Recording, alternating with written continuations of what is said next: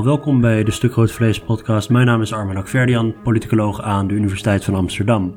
Volg ons via Facebook of Twitter, @stukroodvlees of gewoon via www.stukroodvlees.nl. Vandaag heb ik een uh, oude bekende te gast, namelijk mijn co-auteur Wouter Schakel. Ik heb met Wouter samen een boek geschreven een paar jaar geleden onder de titel Nep Parlement.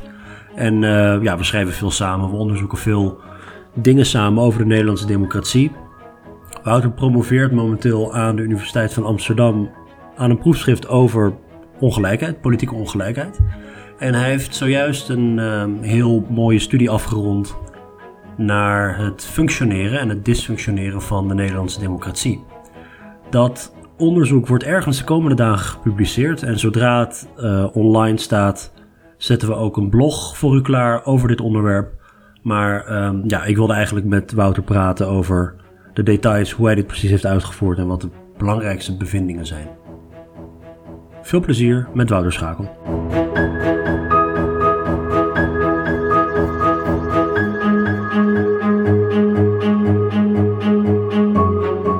Wouter, welkom bij de podcast. Dankjewel. Leuk dat je er, uh, leuk dat je er bent. Ja, bedankt voor de uitnodiging. Je bent denk ik uh, mijn meest uh, frequente co-auteur. Is dat Die, zo? Ja, ik heb, ik heb een beetje te turven. Of jij of Tom van der Meer. Maar ik heb met jou een boek geschreven, met Tom nog niet. En ik denk dat je een streepje voor hebt. Ja, Tom. precies. Dat telt dubbel. Laten we beginnen. Ja, dat, dat zeker dubbel. Uh, laten we even beginnen met dat boek. Mm -hmm. um, het dat is twee jaar geleden uitgebracht. Titel Nep Parlement. Want um, ik wil met jou praten over je proefschrift. Maar dat proefschrift is in bepaalde opzichten een voortzetting van ons uh, boek. Mhm. Mm -hmm. In dat boek kijken we bijvoorbeeld, een van de dingen waar we naar kijken, is wat de houdingen zijn van Kamerleden. En ook van, uh, van raadsleden. En we kijken eigenlijk wat uh, volksvertegenwoordigers vinden van bijvoorbeeld inkomensongelijkheid of Ja. Europese integratie. Ja, En allerlei onderwerpen. En dat vergelijken we met wat burgers vinden. ja, En een van de meest in het oog springende conclusies, denk ik, was dat bijvoorbeeld Kamerleden, als het gaat om inkomensongelijkheid, hun houdingen kwamen veel meer overeen met de houdingen van rijke Nederlanders. mhm. En ik heb dat boek best wel veel gepresenteerd in het land, zoals je weet. En ik kreeg iedere keer de kritiek van wat boeit het nou wat Kamerleden vinden? ja, Het gaat erom wat ze doen. ja. En daar ben je het eigenlijk mee eens, want daar gaat jouw hele proefschrift over. Ja, zeker. Eh, dat was ook een vraag die, die wij onszelf afvroegen Ja, tijdens het schrijven van het boek. En dus mijn werk uit mijn proefschrift en in het bijzonder het, het artikel dat wij, waar we het straks meer over gaan hebben, ja, gaat specifiek over de vraag: wie beïnvloedt overheidsbeleid? Wie, welke uh, groepen in de samenleving, wiens voorkeuren worden eigenlijk weerspiegeld in wat de regering doet? Ja, dat bouwt eigenlijk voort op uh, het vergelijken van de voorkeuren van burgers met de voorkeuren van parlementsleden. Het gaat verder in de, de keten van beleidsvorming, als het ware. ja, Omdat uiteindelijk, ik ben het eens met mensen die zeggen dat beleid de belangrijkste dimensie van vertegenwoordiging is. Het gaat, het gaat erom wat de overheid doet. ja. En in hoeverre dat weerspiegelt wat mensen willen. Dus ergens is het natuurlijk, uh, al, al hadden we dit een paar jaar geleden gedaan, dan was het een mooi laatste hoofdstuk geweest van het boek. Ja. Maar goed, we hadden een deadline om naar te werken. Ja, ja. Maar het is wel iets wat, waar we ons heel erg van bewust waren toen we dat aan het onderzoeken waren. Namelijk um, ja, wat, wat Kamerleden en raadsleden vinden. En dat vergelijken met wat burgers vinden, dat is maar een eerste stap op weg naar een analyse van vertegenwoordiging in Nederland. En dat Ja. schrijven we ook in het voorwoord heel duidelijk. Van, ja, dit, is, dit is niet een soort eindantwoord op, um, Ja, op hoe vertegenwoordiging Nederland werkt. Want we moeten echt naar beleid kijken. zeker. Maar goed, dit is, waar, dit is dus waar jouw proefschrift in feite over gaat. En ik, ehm, eh, ja, ik, ik, wil het daar, ik wil het daarover hebben. Met name over, dat, over een artikel dat jij in jouw proefschrift ook hebt eh, geschreven. Wat gaat over Nederland. Want het proefschrift is breder. Het, is, het gaat ook over, over meer landen dan Nederland alleen. Maar een van de hoofdstukken kijk je heel nadrukkelijk naar Nederland. Voordat we daarover gaan, hè, die, die literatuur over ongelijke vertegenwoordiging, die is begonnen in Amerika, toch? Of dat, dat, dat is waar jij veel inspiratie en, eh, ehm, ja, en theorieën vandaan haalt. Kun je, kun je een beetje zeggen waar die, waar die literatuur in Amerika over gaat en wat mensen vinden als het gaat om ongelijkheid in Amerika? Ja, zeker. Het, denken en het analyseren van dit thema. Uh, dus vertegenwoordiging van opinie en beleid en vooral ongelijke vertegenwoordiging van opinie en beleid. Uh, is een thema met een lange geschiedenis in de Verenigde Staten. Maar eentje dat wel, ik zou zeggen, sinds het nieuwe millennium uh, een stuk meer aandacht heeft gekregen. Ook met de Occupy-beweging bijvoorbeeld? Ja, inderdaad. Ook in, uh, buiten de academische wereld, maar zeker ook binnen de academische wereld. Uh, dus uh, prominente politicologen die hierover schrijven zijn bijvoorbeeld Larry Bartels en uh, Martin Gillens. En wat zij eigenlijk doen, nou ja, die onderzoeken, er zijn een hele hoop van, zo, van zulke onderzoeken in de Verenigde Staten en die verschillen heel erg wat betreft hoe ze publieke opinie meten, welke politieke uitkomst ze bekijken. Uh, maar in de meeste gevallen, en zeker wanneer je naar beleid kijkt, kijkt als de uitkomst, is de, ja, de, de dominante bevinding dat, dat er een sterke ongelijkheid is. En dan wordt er met name gekeken naar uh, economische ongelijkheid. Maar je bedoelt ongelijkheid in termen van invloed op beleid. Dus Ja. hoge inkomens Ja. hebben meer invloed Ja. op beleid en op beleidsmakers dan lage Ja, inkomens. precies. Dat is de uitkomst. Ja. Zeker wanneer hoge en lage inkomens van mening verschillen. Uh, dan maakt het eigenlijk niet uit hoe sterk mensen met lage inkomens ergens voor of tegen zijn. Dan, dan hebben eigenlijk vooral alleen de voorkeuren van de hoge inkomens een effect op beleidsvorming. Dus dit is, uh, ik, ik uh, refereer nu specifiek naar het onderzoek van Martin Gillens. Zijn, zijn werk is, zou ik zeggen, het meest prominent en het meest uitgebreid. Hij is ook op de Daily Show geweest. Ja. Om over, ik bedoel, dat, dat geeft een beetje aan dat zijn onderzoek ver buiten de politicologie en ver buiten de universiteit um, een snaar heeft geraakt in Amerika. Ja, Hij is ja. bij de Daily Show geweest, bij, toen John Stewart nog uh, mm -hmm. presenteerde. Dus ook nog eens een keer de populaire versie van de Daily ja, Show. Ja, precies. Ja, ja, maar dat geeft wel aan dat het, dat wel echt een, een heel invloedrijk werk ja, is geweest. Ja, en terecht denk ik. Uh, ik, ik, vind, uh, ik vind het werk goed, maar ik vind ook dat het hele thema gewoon een heel belangrijk en bazaal thema. Uh, ja. En ja, het, het, het, is iets dat, dat niet alleen academici zou moeten bezighouden. En dat is ook duidelijk zichtbaar. Dus dat is ook, maar, maar leg even uit wat er dan zo bijzonder was aan de manier waarop Gillens dit onderzocht. Want dit is een onderwerp ongelijke, ongelijke invloed en verschillende machtsverhoudingen die. Het is een tijdloos onderwerp. Maar Ja. wat was er dan zo bijzonder aan zijn aanpak? Nou, dat is vooral zijn methode en hoe uitgebreid hij te werk is gegaan. Dus wat Gillens deed is, uh, hij heeft uh, talloze duizenden enquêtes doorzocht die in de afgelopen decennia in de Verenigde Staten zijn uitgevoerd. Uh, samen met een hele hoop onderzoeksassistenten natuurlijk. En in al die enquêtes heeft hij, uh, heeft hij naar vragen gezocht en vragen geselecteerd die over specifieke potentiële beleidsveranderingen gaan. Dus vaak wordt er in enquêtes gevraagd, bijvoorbeeld, uh, vind je dat het minimumloon verhoogd moet worden? Of vind je dat de pensioenleeftijd veranderd moet worden? En hij heeft al die vragen uit al die enquêtes geselecteerd, uh, die over dat soort mogelijke beleidsveranderingen gaan. En dus aan de ene kant heeft hij gekeken, oké, wat willen mensen? In, hoe, in hoeverre, dus voor alle, alle, alle mogelijke verschillende beleidsterreinen, in hoeverre zijn mensen voor die beleidsverandering? En vervolgens is hij voor elk van die mogelijke beleidsveranderingen gaan kijken, nogmaals samen met een hele hoop onderzoeksassistenten, uh, of die beleidsverandering is doorgevoerd of niet. Ja. In de eerste vier jaar na de enquête. Uh, dus op die manier heeft hij aan de ene kant een meting van publieke opinie onder, onder verschillende inkomensgroepen.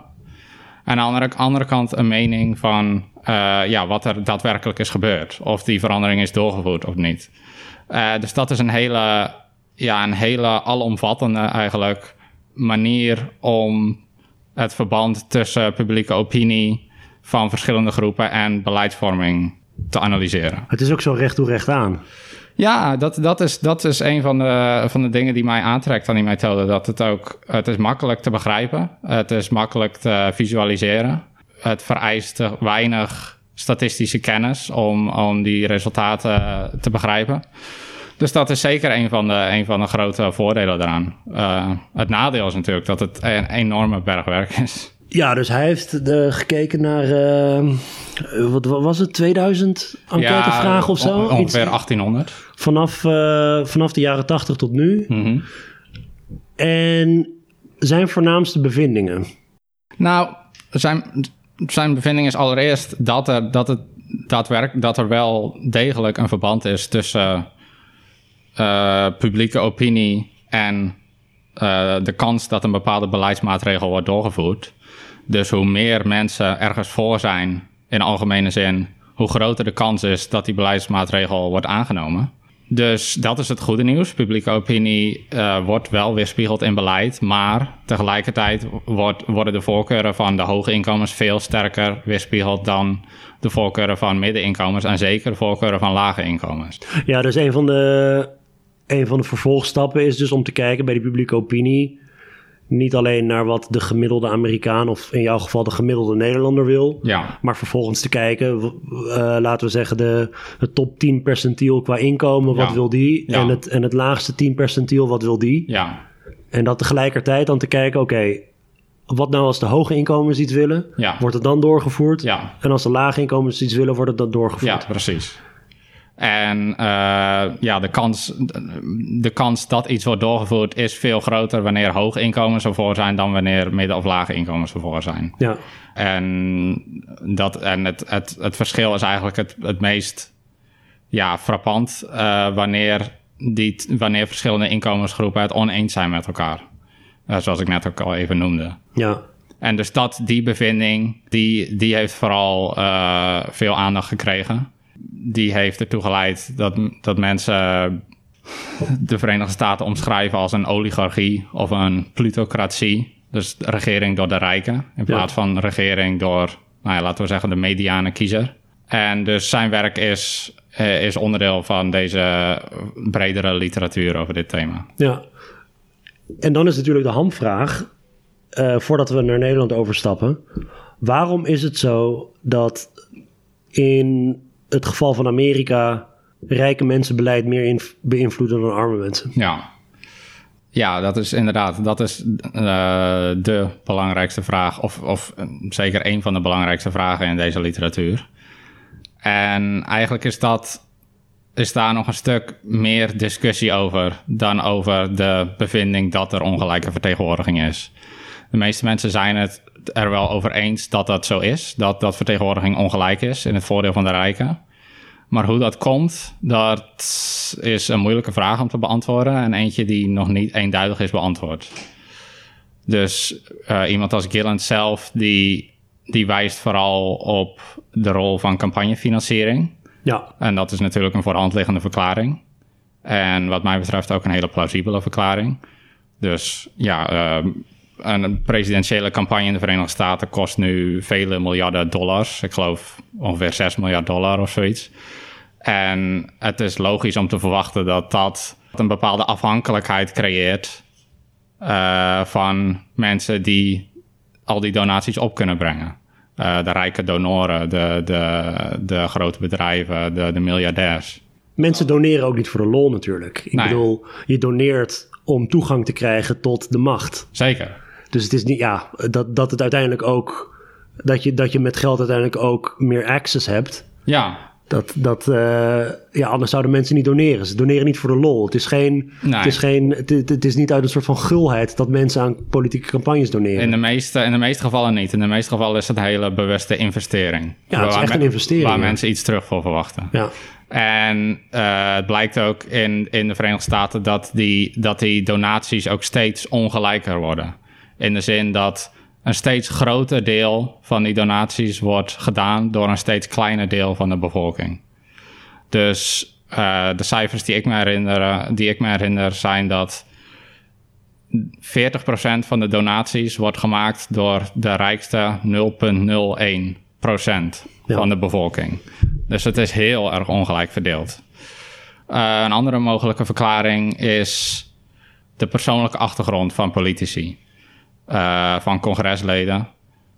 En Dus het idee daarachter is dat, dat de persoonlijke achtergrond van politici beïnvloedt wat hun standpunten zijn, hoe zij naar de wereld kijken en uiteindelijk ook hoe zij handelen. ja, Dus in de Verenigde Staten is het ook zo dat het Amerika in de Verenigde Staten is het ook zo dat het congres voor meer dan de helft uit miljonairs bestaat. En het is zeker logisch om te verwachten dat dat invloed heeft op inhoudelijke vertegenwoordiging. Er is ook werk van een Amerikaanse politicoloog Nicholas Carnes die aantoont dat er ook, een, dat er ook wel degelijk een verband is tussen uh, de sociaal-economische achtergrond van politici en wat zij doen. Uh, ja, de wetsvoorstellen en zo waar ze op stemmen. Ja, precies. De, ja, die, die hypothese is eigenlijk uh, volgens mij botweg samen te vatten als um, Amerikaanse congresleden stemmen meer in het voordeel van rijke mensen, ja. omdat ze zelf rijk zijn. Ja, precies. Daar komt het uiteindelijk op neer. Heel simpel. Ja. En nu zie je iets wat vaak gebeurt wanneer er een hele invloedrijke Amerikaanse studie wordt gepubliceerd. En goed, de Amerikaanse politicologie is gewoon heel invloedrijk, ook omdat Amerikaanse universiteiten heel rijk zijn. En, mm. en ja, goed, Gillens heeft het nooit alleen kunnen doen. Dit is een heel groot onderzoeksproject. Maar wat je ziet is dat dan heel vaak andere mensen willen weten... zijn die resultaten uit de Amerikaanse casus nou te generaliseren of niet? Want we Ja. weten ontzettend veel over Amerika als Ja. politicologen. Ja. Maar het is een ontzettend atypische casus. Zeker. Wat heel dubbel is. Dus je kunt, je kunt natuurlijk niet die, waar je het over had, bijvoorbeeld dat, dat geld in de politiek in Amerika is vrij uniek. Ja. Toch? Dus waarom, eh, waarom zou dat in Nederland, want laten we de overstap maken naar Nederland. Ja. Waarom zou dit in Nederland anders zijn of hetzelfde? Zeg maar die ongelijke vertegenwoordiging. Ik bedoel, wat zijn de vermoedens die je, die je had toen je begon aan het project? Ja. Ehm, ja, dat is een hele goede vraag. Eh, inderdaad, Amerikaanse politicologen zijn nauwelijks bezig met die vraag. Met generaliseerbaarheid van resultaten. Nee. Dat het universum is de Verenigde Staten voor de meeste van hen. Ja. Maar ik bedoel, wij natuurlijk wel. Eh, en ik, voor mij was dus... Ik besloot om die methode van Martin Gillens, die we net hebben besproken, om die toe te passen op Nederland. Precies om deze reden, omdat ik, ik gewoon wilde weten hoe dit in Nederland werkt. Wordt publieke opinie weerspiegeld in beleid? En zo ja, wiens opinie wordt er weerspiegeld in beleid? En de keuze om Nederland te bestuderen is, was deels ingegeven door het feit dat ik zelf Nederlands ben. En dat ik gewoon als burger graag wil weten ja, hoe, vertegen, hoe vertegenwoordiging wel of niet werkt. Ja. En uh, er was niemand anders die het aan het doen was. Dus ik dacht, laat ik het zelf maar doen. Iemand moet het doen. Ja.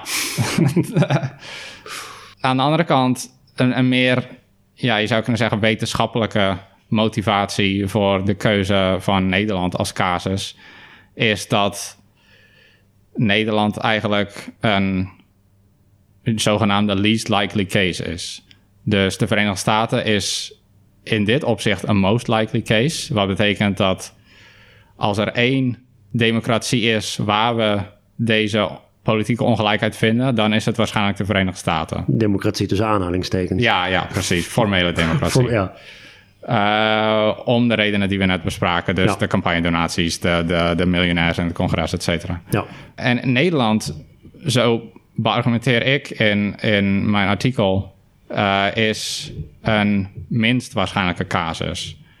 Wat zoveel betekent als als we dit in Nederland vinden, dan vinden we het waarschijnlijk ook in andere democratieën. Uh, om een aantal redenen. Dus de eerste reden is dat verkiezingen in Nederland relatief goedkoop zijn. Ja. Uh, en dat is uiteraard zo vergeleken met de Verenigde Staten, maar het is ook zo vergeleken met de meeste andere West-Europese landen. Um, dus de meeste politieke donaties worden gemaakt door politici zelf. En het komt eigenlijk nauwelijks voor dat, dat er echt uh, ja, dat, dat een, miljoen, een miljonair of uh, een, een groot bedrijf een, een, een gigantisch bedrag doneert. En subsidies van de staat. Ja, tuurlijk. Ja, Het is inderdaad. allemaal heel low, low cost. Ja, er is ook minder behoefte aan, aan particuliere donaties. Um, dat is, dus dat is één reden. De, dat, daar, daardoor verwacht, verwachtte ik dat er minder afhankelijkheid is van hoge inkomens om campagnes en uh, in bredere zin uh, ja, uh, politieke partijen te financieren. Een tweede reden is dat, dat Nederland een, een heel proportioneel kiesstelsel heeft. Dus ook in dit opzicht is het, ja, is, staat het in schril contrast met de Verenigde Staten, dat, dat, dat duidelijk een meerderheidsstelsel heeft. In Nederland, Nederland heeft een proportioneel kiesstelsel, dus Dat betekent dat ja, de, partij die 1% van de stemmen krijgt, die krijgt ook min of meer 1% van de zetels.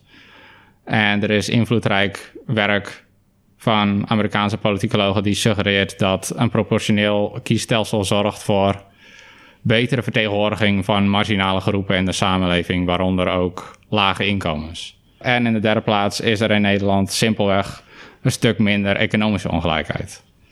Uh, dus er zijn uh, minder multimiljonairs die, uh, die beleid als het ware naar zich toe kunnen trekken.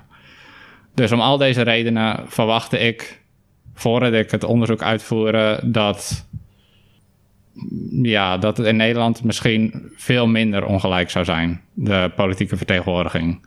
Dat er een goede kans zou zijn dat in Nederland iedereen in gelijke mate wordt vertegenwoordigd. Dat iedereen's opinie uh, even goed wordt weerspiegeld in wat de overheid wel of niet uitvoert. Ja.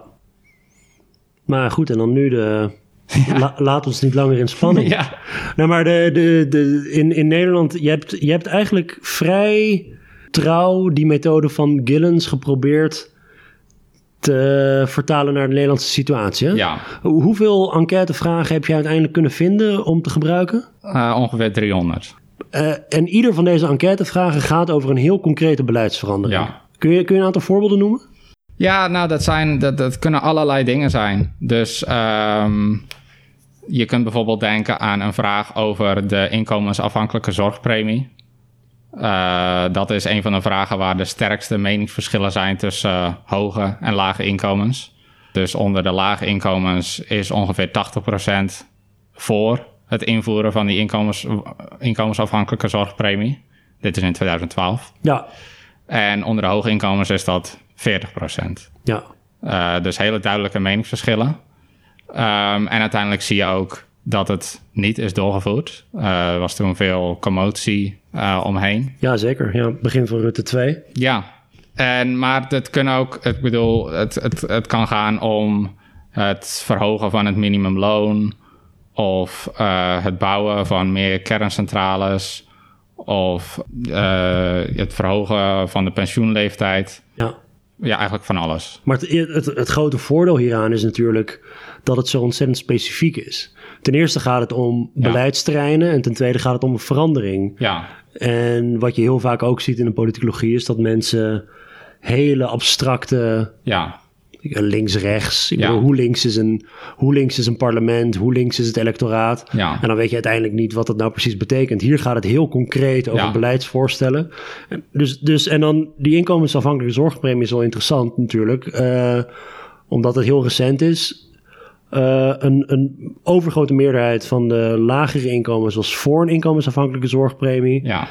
Terwijl een minderheid van de hoge inkomens was ervoor. Ja dat is gewoon één voorbeeld. En daar heb je er 300, 300 van dit soort ja. beleidsveranderingen. Ja. Uh, en dan kijk je vervolgens dus vier jaar, of, of, binnen vier jaar nadat die enquête is gesteld, ja. is dan ook die beleidsverandering doorgevoerd of niet? Ja. Okay. En dit zijn enquêtes die in mijn geval tussen 1979 en 2012 zijn afgenomen. Oké, okay, en, dan... en, en, oh ja, oh ja en de, het feit dat ik, dus ik heb eigenlijk maar een fractie uh, van de enquêtevragen die Gillens in de Verenigde Staten had. Hij had er ongeveer 1800, ik 300.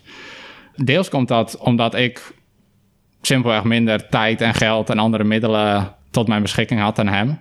Maar deels, grotendeels, komt het ook omdat er in Nederland gewoon minder enquêtes zijn. Ja, veel minder. Dus dit, dit was, waren eigenlijk bijna alle geschikte enquêtevragen die ik kon vinden. En hier heb ik hard naar moeten zoeken. Ja. Um, ja, het is niet over één nacht ijs gegaan. Nee, nee, zeker. Het is, uh, en zeker het, het, het... Dus voor elk van die 300 vragen is het idee vervolgens om te kijken of die beleidsverandering is doorgevoerd of niet. Ja. Uh, dat is eigenlijk nog het meeste werk. Er is geen bestaande dataset waar ik in kan kijken om dat te zien. Dus dat betekent het doorzoeken van ja, wetsveranderingen, officiële bekendmakingen, nieuwsberichten. Ja. En um, Hiervoor heb ik hulp gehad van mijn studentassistente, Tessa van Houtrijven, die ik heel erg dankbaar ben. Zij heeft ongeveer de helft van al die beleidsveranderingen onderzocht en gecodeerd. Ik heb zelf de andere helft gedaan.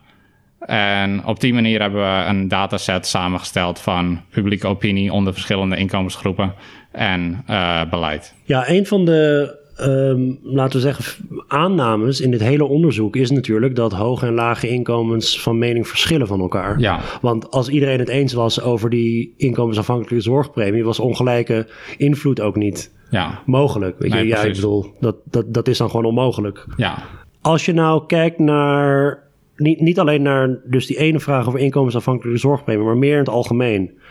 Vind je dan verschillen tussen hoge en lage inkomens? Dus zijn er echt meningsverschillen over die onderwerpen? ja. Of waarover wel en waarover Ja, niet? het korte antwoord is ja, er zijn zeker meningsverschillen.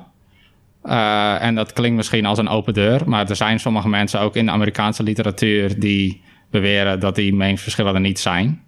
Het komt meestal doordat ze slechte metingen gebruiken van, eh, van publieke opinie.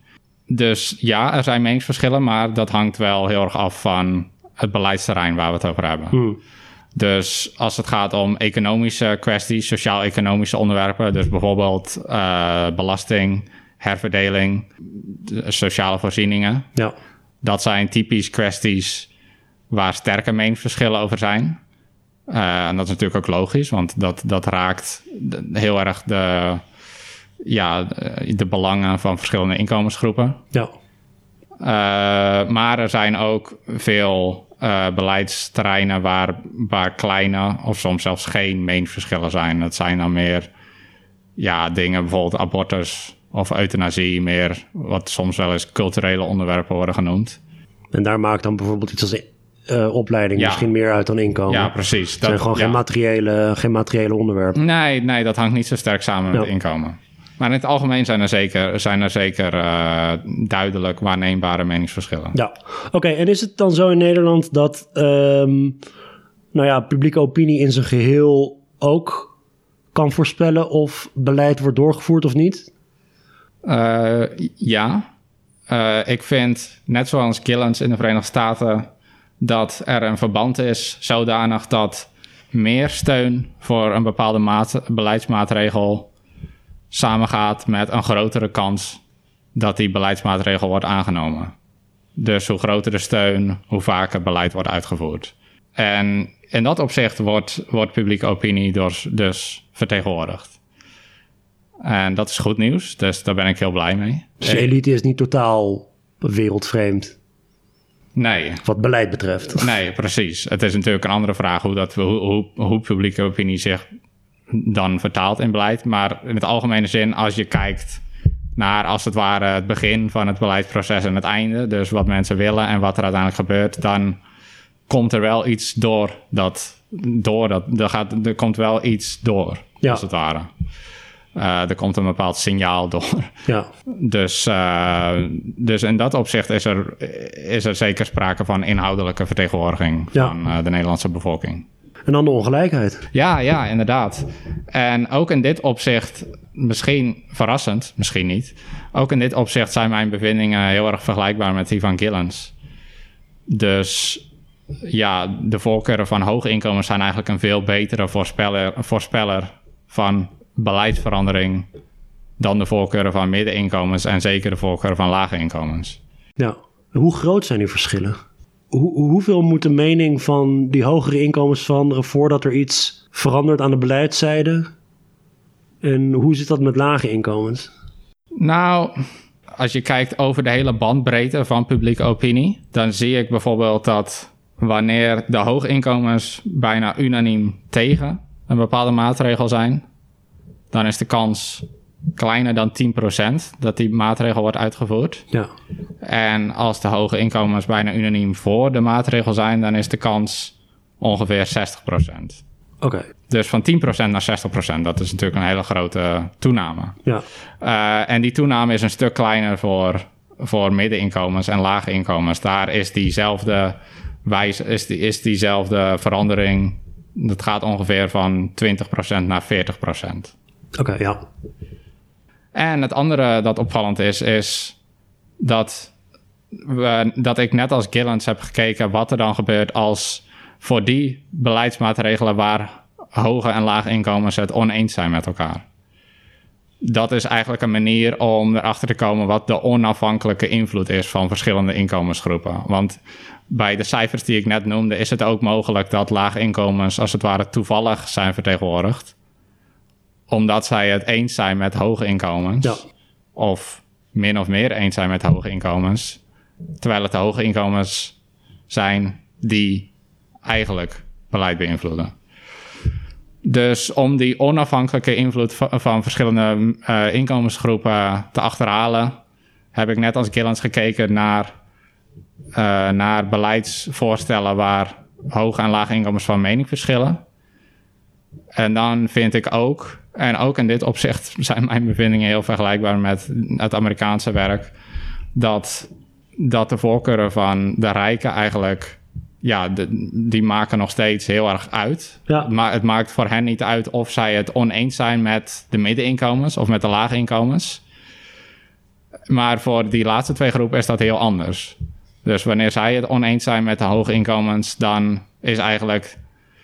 Ja, dan gebeurt er eigenlijk niet zoveel of min of meer niks. Als zij gaan van unaniem tegen een bepaalde maatregel of unaniem voor een bepaalde maatregel.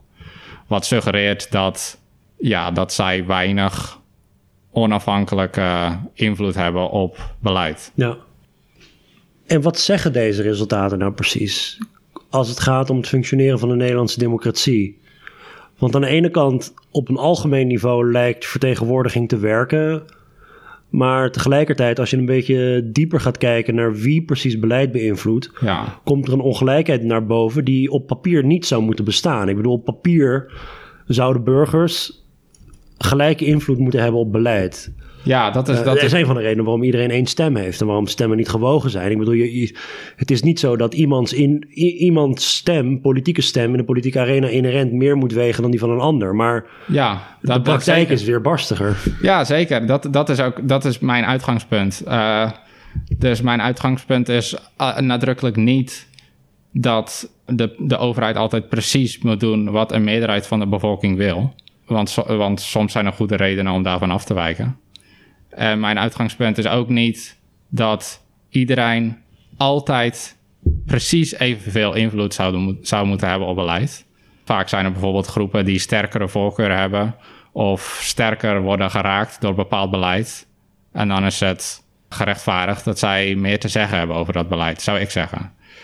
Maar tegelijkertijd is er een probleem als sommige delen van de bevolking systematisch worden ondervertegenwoordigd en andere delen van de bevolking systematisch worden oververtegenwoordigd.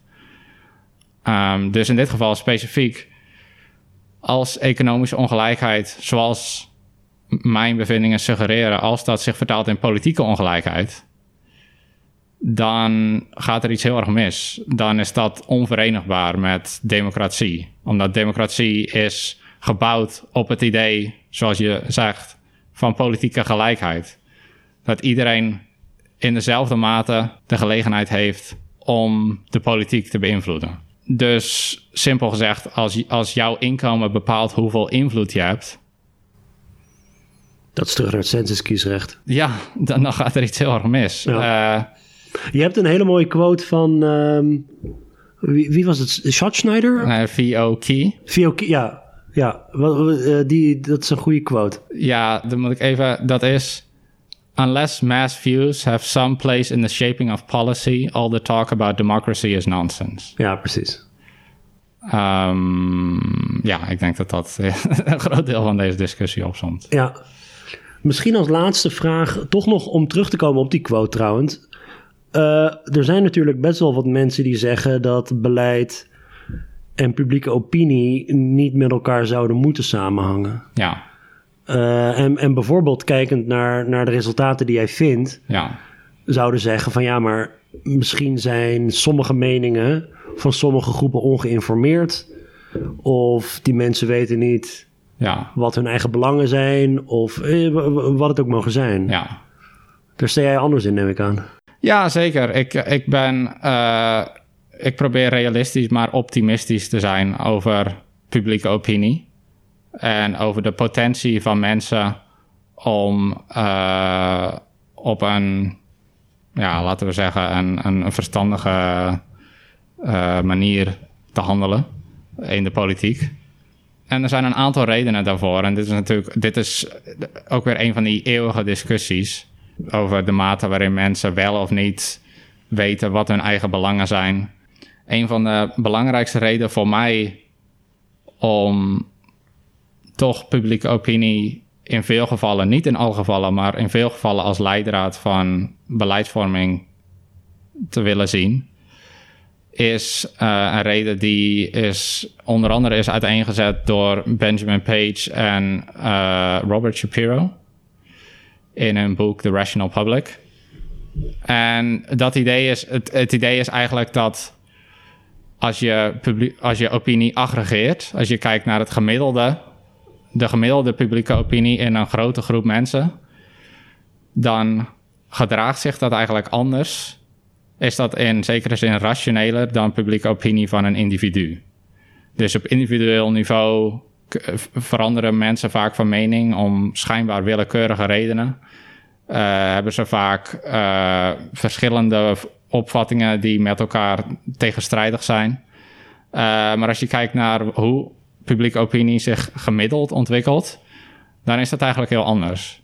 Dus uh, op Niet zo random bedoel je? Ja, precies. En het, het, het idee daarachter is dat die willekeurige verschuivingen en variaties eigenlijk uh, elkaar opheffen. Als je naar de, naar de gemiddelde publieke opinie in een bepaald land kijkt. Is dan een soort wisdom of the crowds idee? Ja, eigenlijk wel. Dus op macroniveau, zoals dat dan wordt gezegd, op het hogere niveau uh, is publieke opinie een stuk voorspelbaarder, een stuk stabieler en in zekere zin rationeler dan op individueel niveau. Dus ook al lijkt het soms, als je kijkt naar individuele kiezers, dat mensen heel weinig uh, politieke kennis uh, en politiek bewustzijn hebben. Op geaggregeerd niveau uh, is er eigenlijk een stuk meer reden voor optimisme. Dat is voor mij een van de belangrijkste redenen om toch vertrouwen te hebben in uh, de waarde van publieke opinie. Ja, ja dat, signaal dat er van een electoraat uitgaat, dat vind jij wat, uh, daar heb je meer vertrouwen in dan het signaal dat van, laten we zeggen, 10 miljoen keer één kiezer uitgaat. Ja. Dus de, de, de, de som som is belangrijk eigenlijk. Zeker. En dat betekent niet dat wij dat we publieke opinie maar met z'n allen, ook als burgers, moeten accepteren voor wat het is. Uh, ik heb ook zelf veel gevallen waarin ik zou willen dat, dat publieke opinie anders zou zijn. Maar ik denk niet dat er, dat er een, een bepaalde groep mensen is die beter de belangen behartigt van de bevolking dan de bevolking zelf. Om het simpel te zeggen. Ja. Ja, en een van de dingen die je heel vaak ziet bij, bij politici is dat ze vrij opportunistisch omgaan met publieke opinie. Dus wanneer het, uh, het gebruik van peilingen bijvoorbeeld, of enquêtedata, als het overeenkomt met wat men toch al vond, dan zeggen ze, nou ja, kijk, een meerderheid vindt het en dat legitimeert mijn standpunt. Ja. Op het moment dat een minderheid voor dat standpunt is, zeggen ze van ja, maar ik ben niet de politiek ingegaan om, uh, om publieke opinie te volgen, ik ben de politiek ingegaan om te leiden. Ja. Dus het is ergens heel opportunistisch hoe mensen omgaan met, met publieke opinie. Zeker. Hoe politieke elites omgaan met publieke opinie. En een van de dingen die wij in ons boek ook uh, aanhalen is dus... wij zijn volgens mij allebei vrij sceptisch over het idee van een algemeen belang. En met name wanneer een politieke of een economische elite... Ja. dat woord van algemeen belang gebruikt. Omdat het heel vaak een soort verhuld deelbelang is. Zeker. Een economisch deelbelang van een kleine, kleine elite... die wordt gepresenteerd als algemeen belang. Ja, zeker. En dit is, ik bedoel, dit gaat ook al terug tot, tot, ja, tot de, de, de oprichting van de Verenigde Staten, tot de Griekse oudheid. Dit, is ook, dit zie je in veel, veel gevallen. En uh, ja, wat mij betreft zouden politici wel wat meer respect mogen hebben. wat meer aandacht mogen geven aan publieke opinie. Heel erg bedankt voor je tijd, Wouter. Ja, nee, ja, heel erg graag gedaan. Uh, dit, was, uh, dit was leuk. Ja. We moeten vaker praten over onderzoek. ja, inderdaad, goed idee. Uh, even kijken, Wouters. zodra Wouters artikel online staat, komt er een blog op Stuk Rood Vlees. En dan kunt u, als u geïnteresseerd bent, ook het artikel zelf lezen. Dat open access wordt, wordt gepubliceerd. Het is een heel gedetailleerd onderzoek. Dat, nou ja, voor alle technische details verwijs ik u graag naar het artikel zelf. Bedankt voor het luisteren en tot de volgende keer.